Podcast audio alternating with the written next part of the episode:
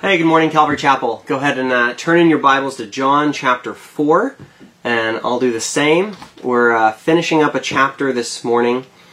Last week, we left off with Jesus in Samaria, and it's a really unique part of his ministry where Jesus is seeking out those people who no one else would think to seek out. He's hanging out with outsiders, starting with the woman at the well and then the whole Samaritan community, which would have been just very opposed to most other Jewish rabbis. And where we come into the story in John chapter 4, it says that now after the 2 days he departed from there and went to Galilee. For Jesus himself testified that a prophet has no honor in his own country. So when he came to Galilee, the Galileans received him, having seen all the things he did in Jerusalem at the feast, for they also had gone to the feast. So Jesus came again to Cana of Galilee, where he had made the water wine. And there was a certain nobleman whose son was sick at Capernaum. When he heard that Jesus had come out of Judea into Galilee, he went to him and implored him to come down and heal his son, for he was at the point of death. Then Jesus said to him, "Unless you people see signs and wonders, you will by no means believe." The nobleman said to him, "Sir, come down before my child dies."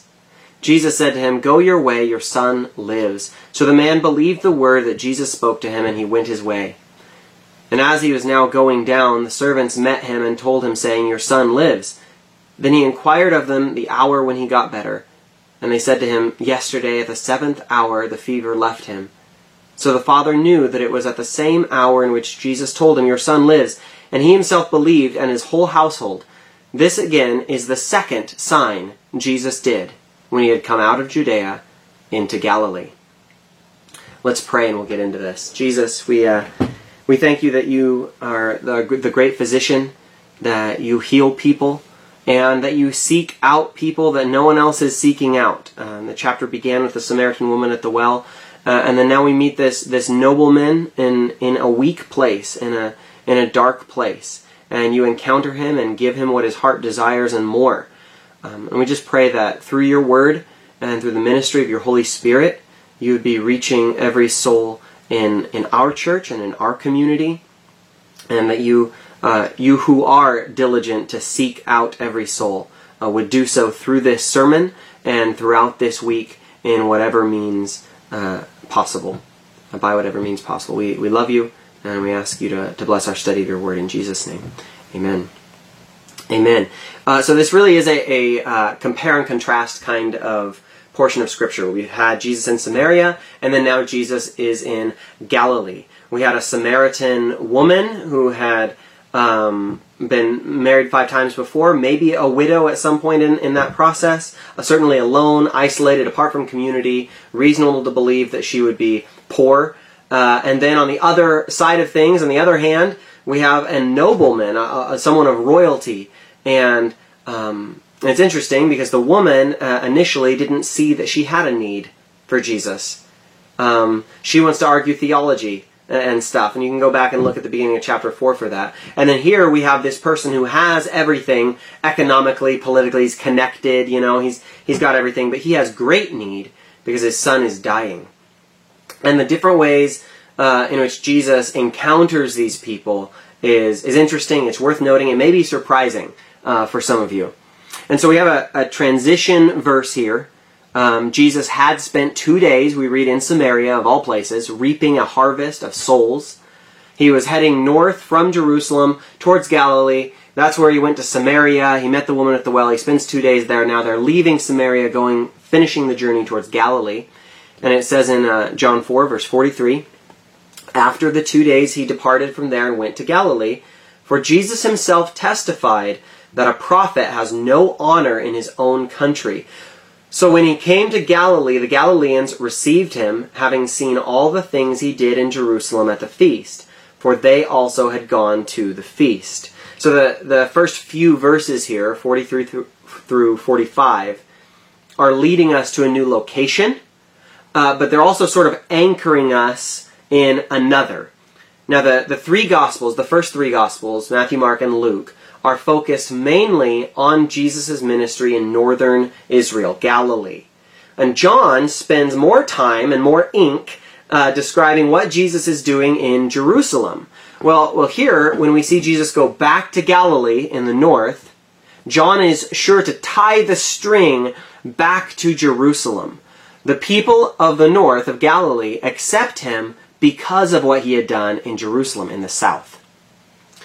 But John is saying something strange here. He says that Jesus goes to Galilee because a prophet is without honor in his own country. Now Galilee, that region, is Jesus' own country. Jerusalem is not where he's from, and Samaria, which he just left, is certainly not where he's from. Nazareth, his hometown, is in the north of Israel. It's not on the Sea of Galilee. It's a long day's walk or so from there. And the other Gospels mention Jesus being rejected in Nazareth. But here in John, Nazareth isn't mentioned at all. The rejection that the other Gospel writers pin is on Nazareth. John extends that rejection as something that is coming from the whole of Galilee. But it's still rather strange. While elsewhere it talks about Jesus leaving Nazareth because a prophet is not accepted in his own country. Here in John, it mentions Jesus going to Galilee for the same reason, because he will not be accepted. Now, this is a hard truth, but it's central to the gospel and the doctrine of the incarnation. Jesus came in order to be rejected. Now, he goes to the ones who would kill him and reject him and deny him. He goes to the ones who misunderstand him. He doesn't just come for a job that had rejection and persecution as a sort of unfortunate side effect. He came in order to be rejected as the mediator between God and man. We know that he experienced all the wrath of God that was directed towards man. He received that on the cross. But if you think about it, you realize he was also experiencing all of man's rejection against God as well. He's experiencing firsthand all of man's wrath against the divine. In taking on the form of a man, humiliation was part of that deal. The cross was the culmination. But in his life, he also took part in these sufferings. And this can be a hard thing to think on. It's one of the difficult things to see that Jesus intentionally came to those he knew would kill him. But it's also hard to understand in John's Gospel because his words are kind of confusing. And we see next in John that Jesus goes because he will be without honor.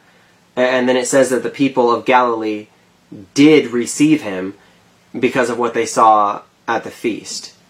Right? It says, he goes to Galilee, for he himself testified that a prophet has no honor in his own country. So, when he came to Galilee, the Galileans receive him. That seems like it's contrasting, doesn't it? He is received, but he's without honor in his own country. And he came to be rejected. How does that all work together? Well, consider the motives, if you would, of those people who receive him. It says, John is very specific here, it says that they did so because of what Jesus had done at the feast. What was that? When was the last time Jesus was in Jerusalem? Well, we read about it in John chapter 2. He cleansed the temple. Jesus became the one who flips tables. That was the reputation that he was coming back to Galilee with. And the people, they like that guy. And they're going to like him more because they're going to figure out that they can get free food from him. They can save on doctor bills because they go to Jesus. Jesus is a nice guy to have around. But is that the honor that Jesus wanted? Or is that the honor that God deserves? No. In fact, there's a kind of honor that is really an equal to rejection. Later down in the passage, we see that Jesus tells someone, unless you people see signs and wonders, you will by no means believe. And he doesn't say that as a compliment, right? That's a harsh statement. He will speak of the crowds later. You're only here because I gave you free bread. Now, is that kind of welcome what Jesus demands? Is that kind of faith a saving faith? No. Now, it is possible for Jesus to be welcomed, but without the proper honor. And we talked about this in John chapter 1 when we saw the word receive. You know, his own did not receive him, but as many as received him, he gave the right to become children of God. And then that word receive, to receive Jesus, that's kind of worked its way into our Christianese vernacular. You know, it's something we're used to saying, you receive Jesus. And when I taught on that back at the beginning of December, I mentioned that to receive Jesus is to receive him as he is and as he says he is. Okay? It's not to receive an imaginary Jesus, and it's certainly not to receive Jesus on your terms while not being willing to accept his terms. You know, you're not a very good host if you open your door and welcome in a guest and then say, you go to your room and I'll call you when I need you, but I'm leaving my life the way it is. That's not receiving. And that's not how we receive Jesus. So Jesus is welcomed, but it's possible to be welcomed without the right kind of honor. It's possible for people to accept Jesus on their own terms, and in doing so, they are not accepting him at all. And that's really what the people do. There's a kind of false familiarity at play here. There's a kind of knowledge that prevents investigation. Oh, I already know you. I know everything about you. I don't need to look any further. It's generally this kind of familiarity that Jesus fights against. He did with Nicodemus, right? What was Nicodemus's leading line? We know who you are. And Jesus had to convince him, no, you don't. And he did this with the Samaritan woman at the well. She thinks she knows the difference between Jew and Samaritan, so she's got a handle on this theological discussion. And both Nicodemus and the woman at the well, they both think they know Jesus, and so he has to first make them see that they don't. They don't know him, but he does know them. And of course, we know from the other Gospels that that's a hard sell for the people in his hometown of Nazareth and the place that he grew up in. And it's also a hard thing for these people in Galilee to receive Jesus really for all he's worth. But Jesus goes to them anyway. And I think just maybe repeating something from last week on marveling, I think this is something that we should marvel at. I think this idea that Jesus goes anyway to the people that reject him, it should be something that's maybe surprising to us. And if that is shocking to you, if that's surprising to you, that Jesus would intentionally go to the people who would reject him, then good. You should be surprised at that. But also notice that this is pretty consistent with God's dealing with people. If you zoom out at Scripture, there's a whole lot to be surprised about. You know, after Isaiah says, here I am, send me, in Isaiah 6, you know, a famous passage, a favorite passage of many believers. Well, after he says, here I am, send me, then the Lord says, go and tell this people, keep hearing, but do not understand. Keep on seeing, but do not perceive. Make the heart of this people dull and their ears heavy and shut their eyes. Lest they see with their eyes and hear with their ears and understand with their heart and return and be healed. That's a hard passage to read. Jesus chooses the 12, and Judas was one of them. Jesus washes Peter's feet, and Peter denies him. Jesus goes to Galilee, knowing that whatever honor he receives there is not the honor of spiritual, truthful worship that he deserves. And he goes anyway. And he goes to you. How many times? You can't even count. How many times have you dishonored him? How many times have you withheld worship and honor from him when he's deserved it? But he comes to you anyway. And he hasn't stopped. He hasn't slowed down. He hasn't somehow, you know, stopped coming to you and knocking on the door because of your sins or your arrogance or your failures. And he goes to you and he knows actually that after you receive him this time, you're going to fail him again. And he still goes. And he goes anyway. And that's what we see in his ministry in Israel, and that's what we see in the testimony of the church. And, you know, maybe the way he meets with you, maybe the way that the next time he's going to meet with you, it's going to be like how he meets this nobleman in the following passage. And in the passage that we're going to read, we see a person who has great need, and Jesus supplies the need, but also digs deeper. He gives this man what he asks for, but then he gives him a realization that he should be asking for even more. So let's read this passage. Verse 46, it says, "So Jesus came again to Cana of Galilee, where he had made the water wine.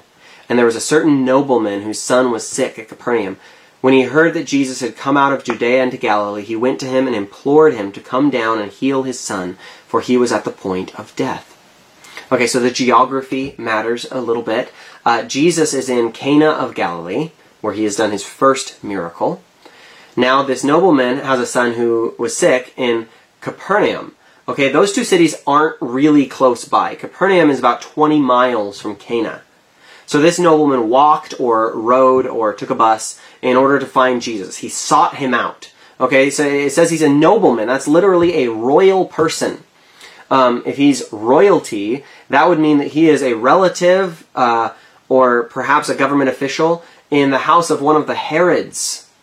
Okay, not real popular people among Orthodox Jews at the time. So if you can imagine how well he would have been accepted by most of the religious and patriotic Jews of the day. Herod was not popular. This guy might be an outcast in his own way, just like the woman at the well was in her own way. Except this nobleman is wealthy and well-connected in political circles. But the fact that this man is a nobleman is really not the most important thing about him. And it was not the thing that he would have felt most deeply identified him either. His son was dying. And at this point in the man's life, this was the most important thing to him. I guarantee it. His job, his rank, his social standing, his bank account, none of that mattered. His popularity didn't matter. His politics didn't matter. The distance that he had to go to find Jesus, that didn't matter. 20 miles is a small distance. What mattered to him was this shred of hope that he had, that he could give his son a chance at life. The number one most important thing to this nobleman at this point in time is the survival of his son.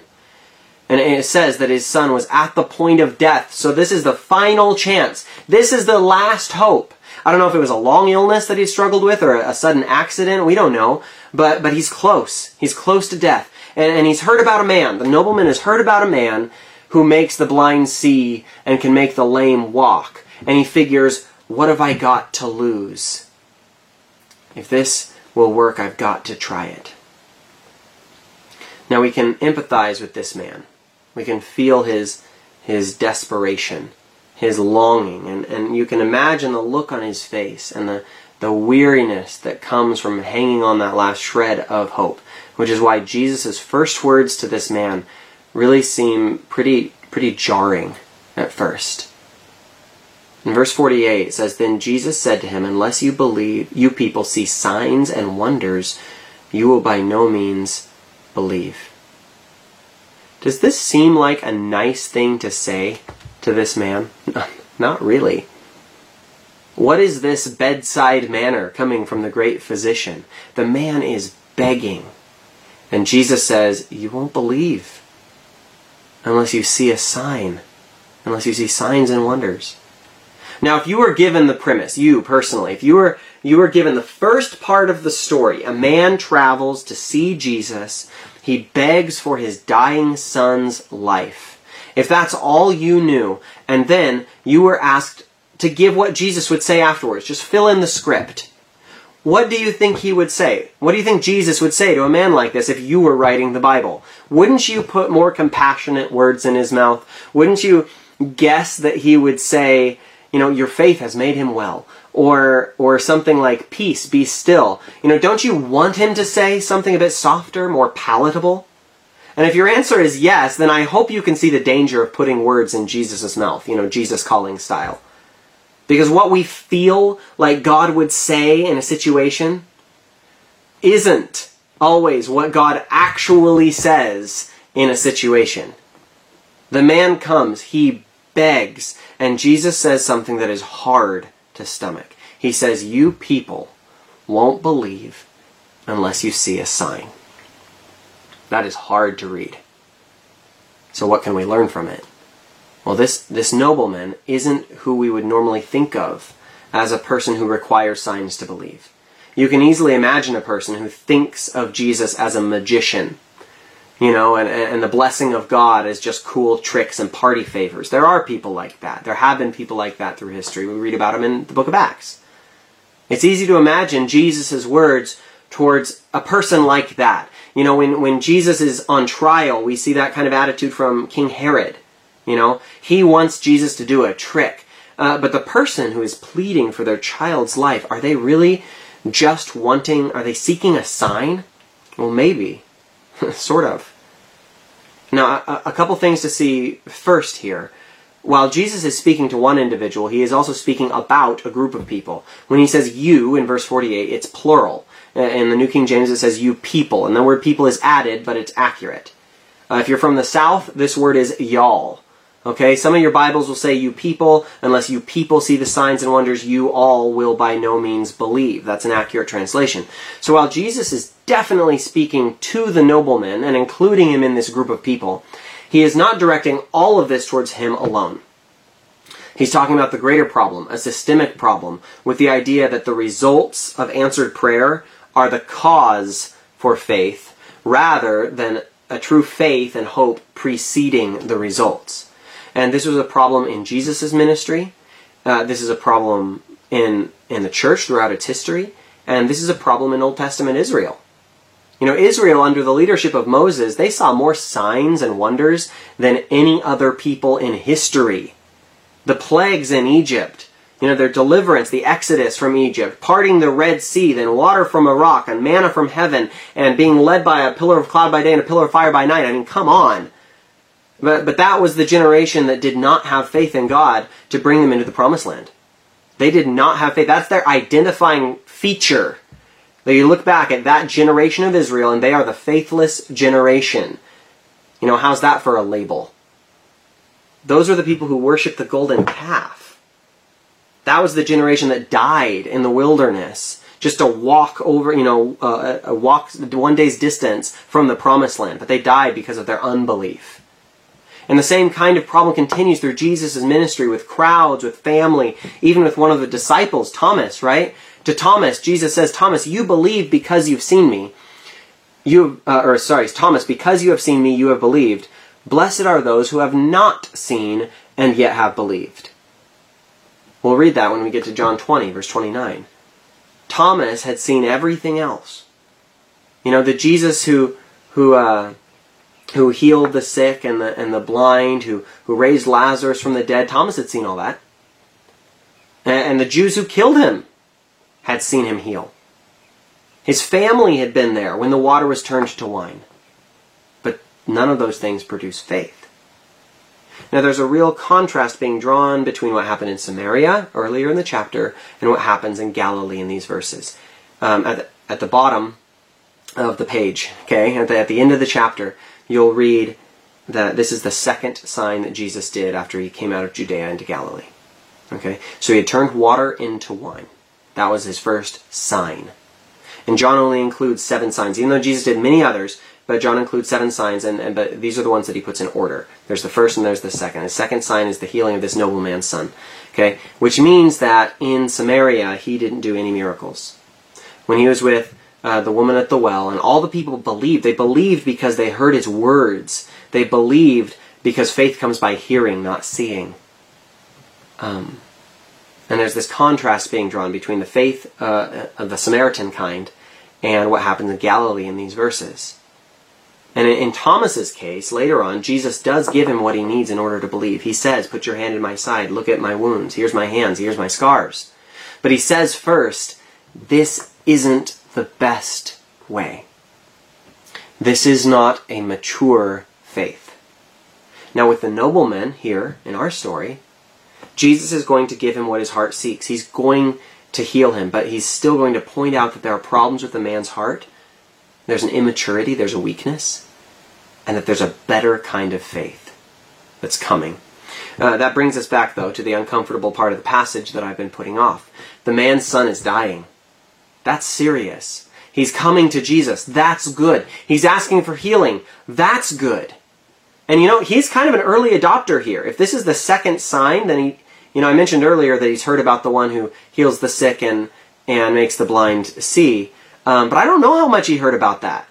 Because this is only the second sign that Jesus has done. So maybe he's relying on prophecy for things like that. You know, but he hasn't seen Jesus heal. He has some faith. And Jesus strongly insinuates that there's a problem with the man's faith. That he won't believe unless there's a sign. That he's part of the you all that seek a sign before they place their faith.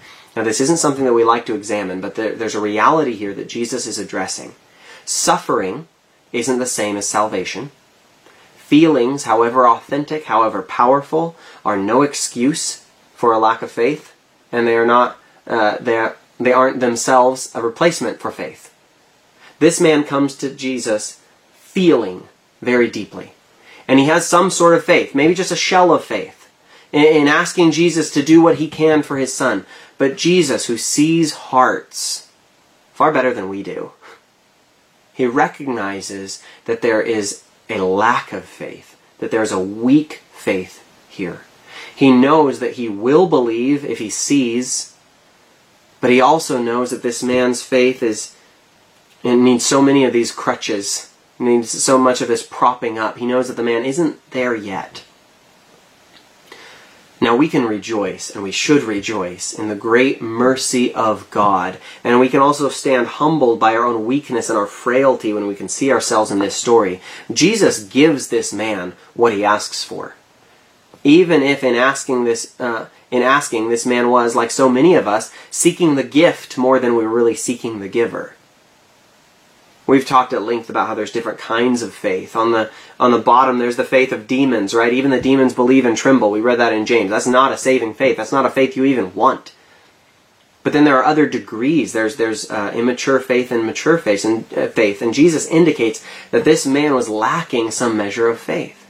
Now again, I have to say that God in His mercy, He does visit us in our weakness. That's one of the real beautiful features of Jesus' ministry.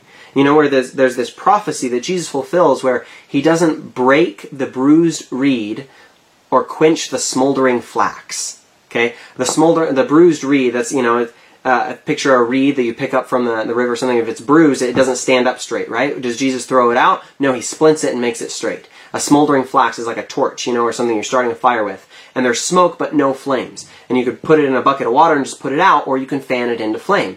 And that describes Jesus' ministry. He sees weak faith. He's seen your weak faith. But instead of extinguishing that, he blows it into flame. Now, we can rejoice that God visits us in our weakness.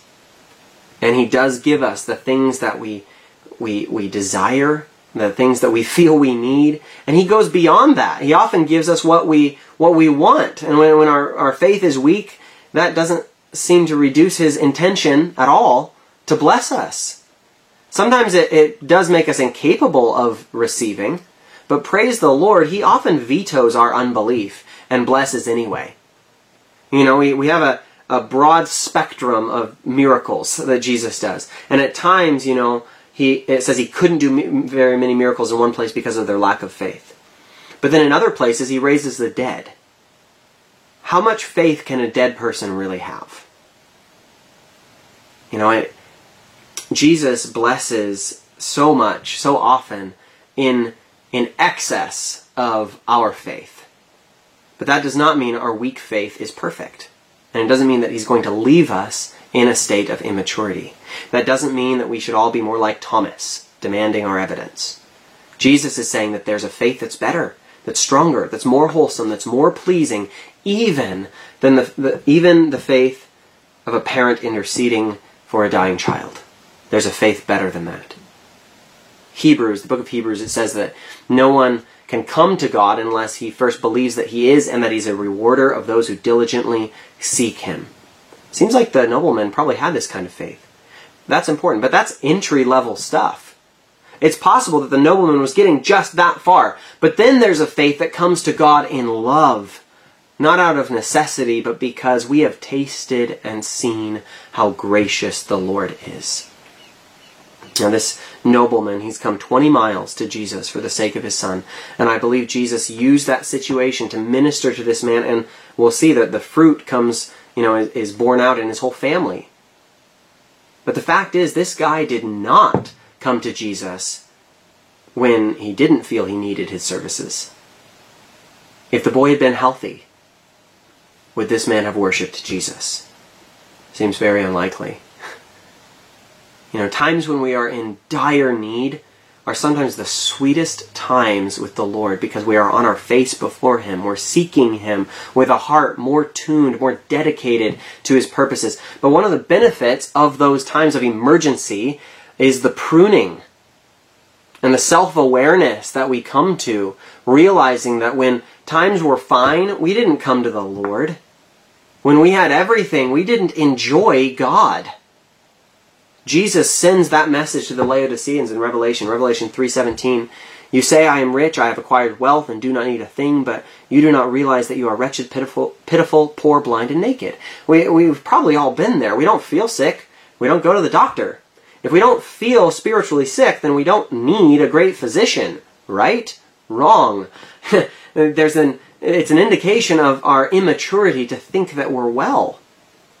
You know, and there's another level of faith when we love God for Himself, solely because of who He is, and not only for what He can give us.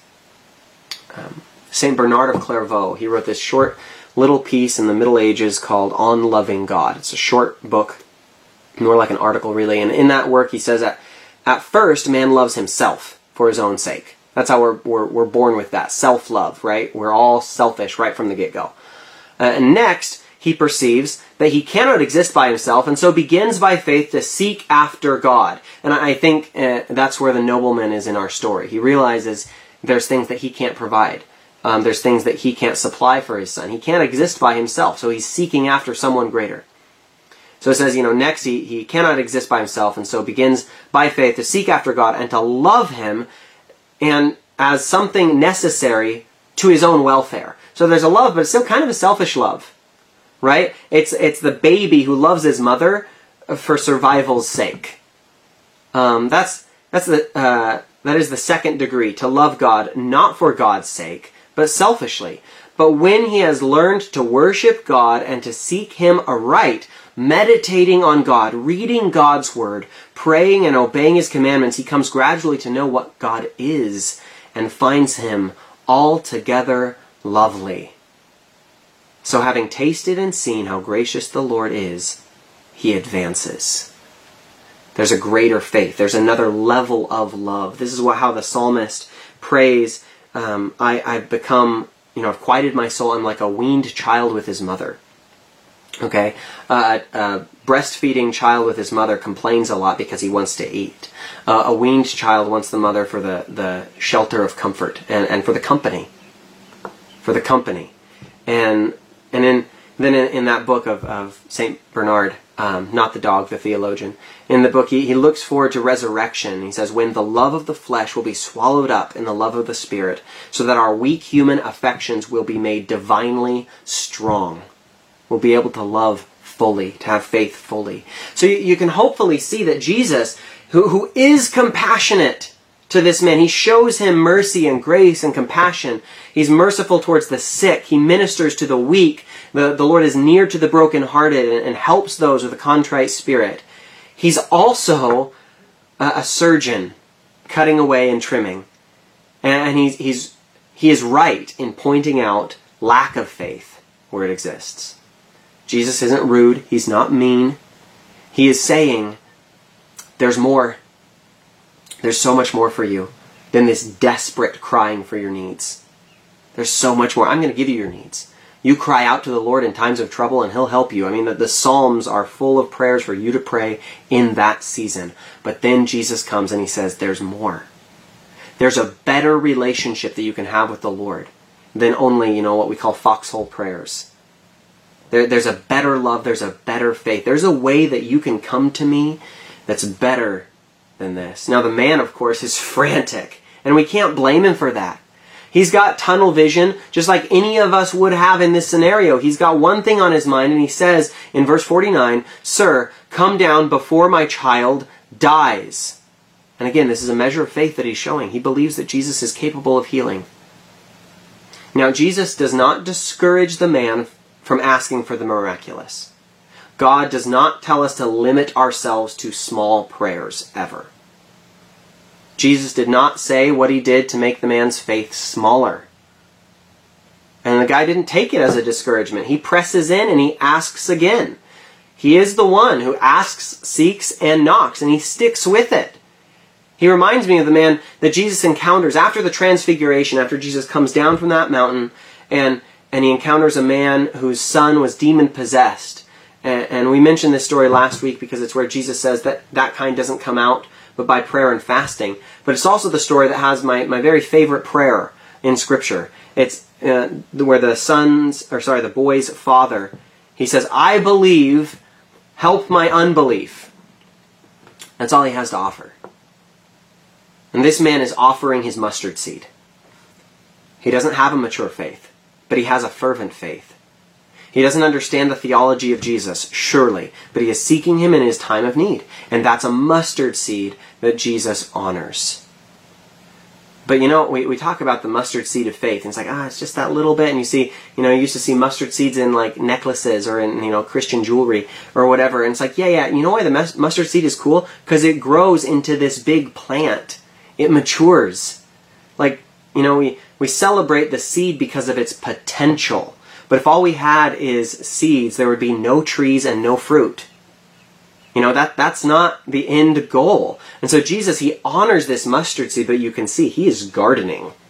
He is putting on the fertilizer right here, and he's going to grow this man's faith into something greater. And he's showing us that faith is honored if it's small, but its purpose is to grow.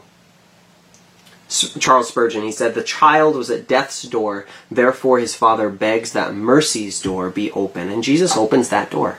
Jesus is kind to this man. Verse 50, Jesus said to him, "Go your way, your son lives." So the man believed the word that Jesus spoke to him, and he went his way.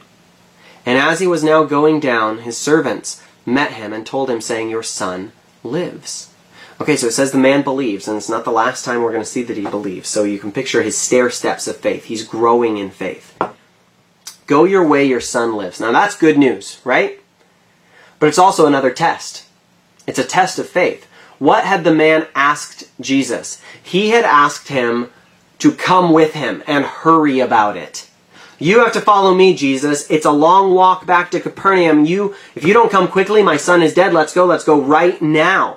And again, this is a mustard seed of faith. It's a small faith. And Jesus is going to force it out of its shell, and he's going to test it some more by saying to the man, "Go your way." Jesus is saying, "I'm not holding your hand." He says, "I'm not coming with you."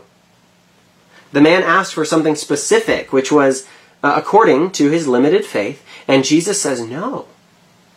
And by saying, "Go your way, your son lives," Jesus is asking this man to go back towards the tragedy that he left, believing that something had changed, even though he had zero evidence of any healing having taken place. Jesus is testing this man's faith. He said, "You people don't have faith until you see the sign." And the man says, "Come on, let's heal it." And Jesus says, "Can you be different? Can you believe me without seeing? Can you do that?"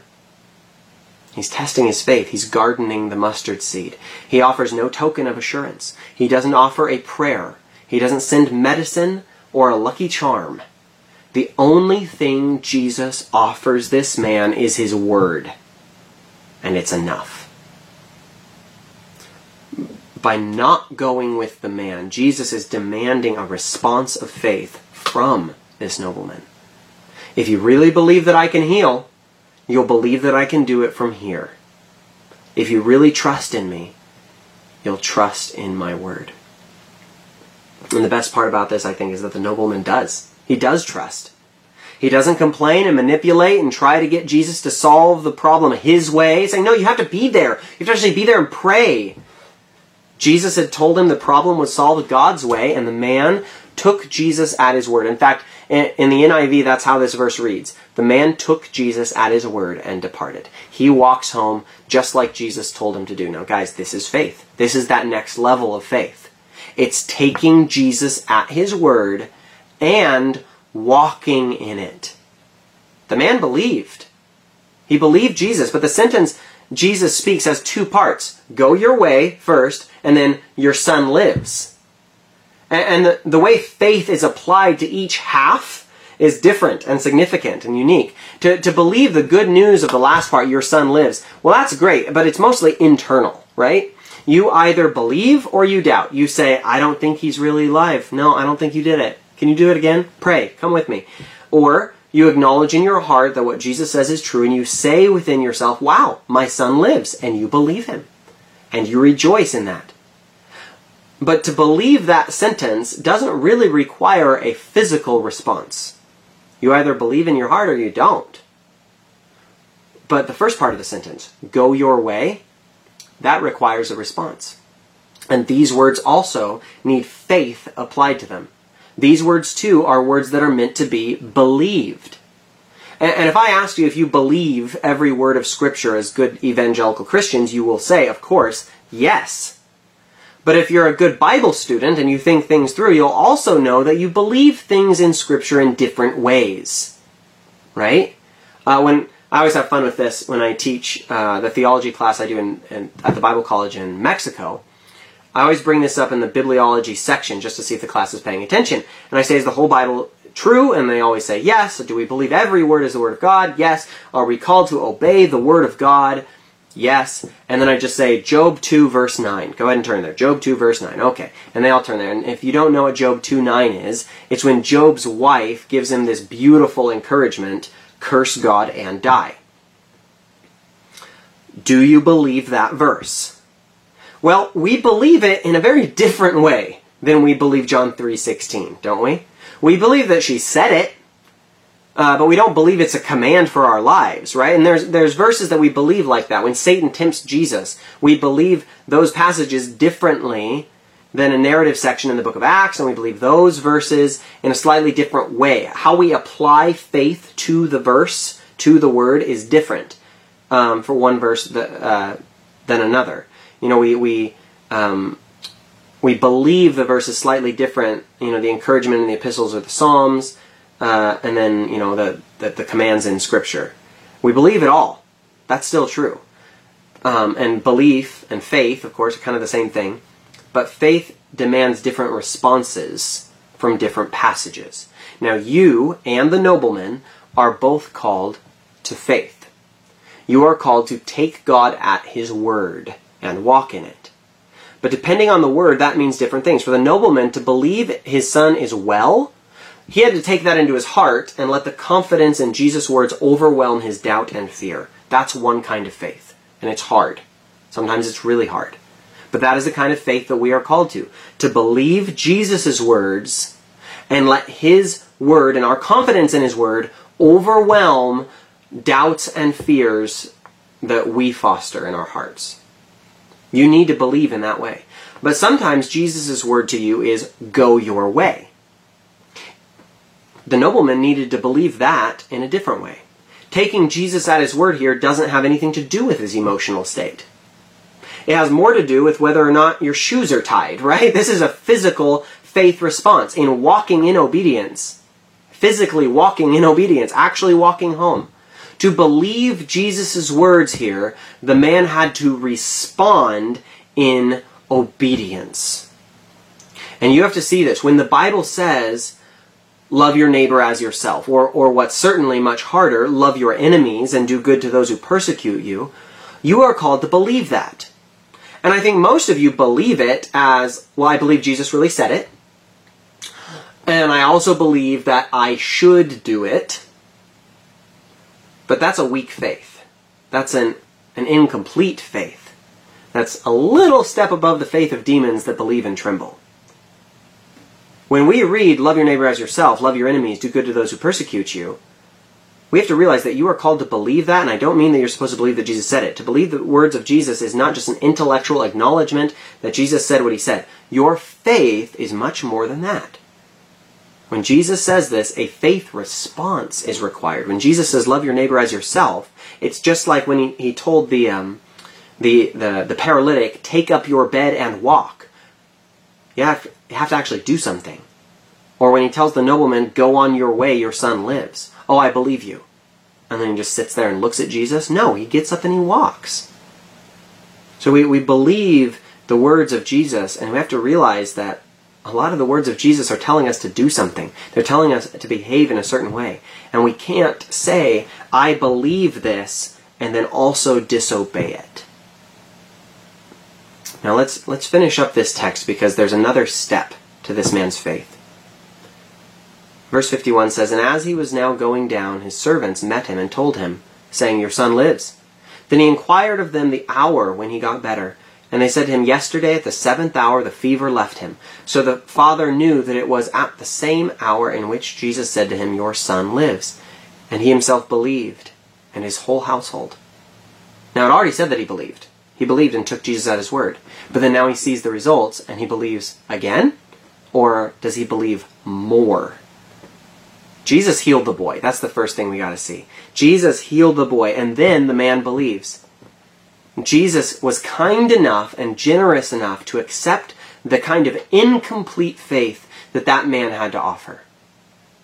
But we see that in doing so, in working with the guy, with the nobleman where he was and healing his son and showing that kindness, he brought the man into a better faith, into more faith, into a developed, mature faith.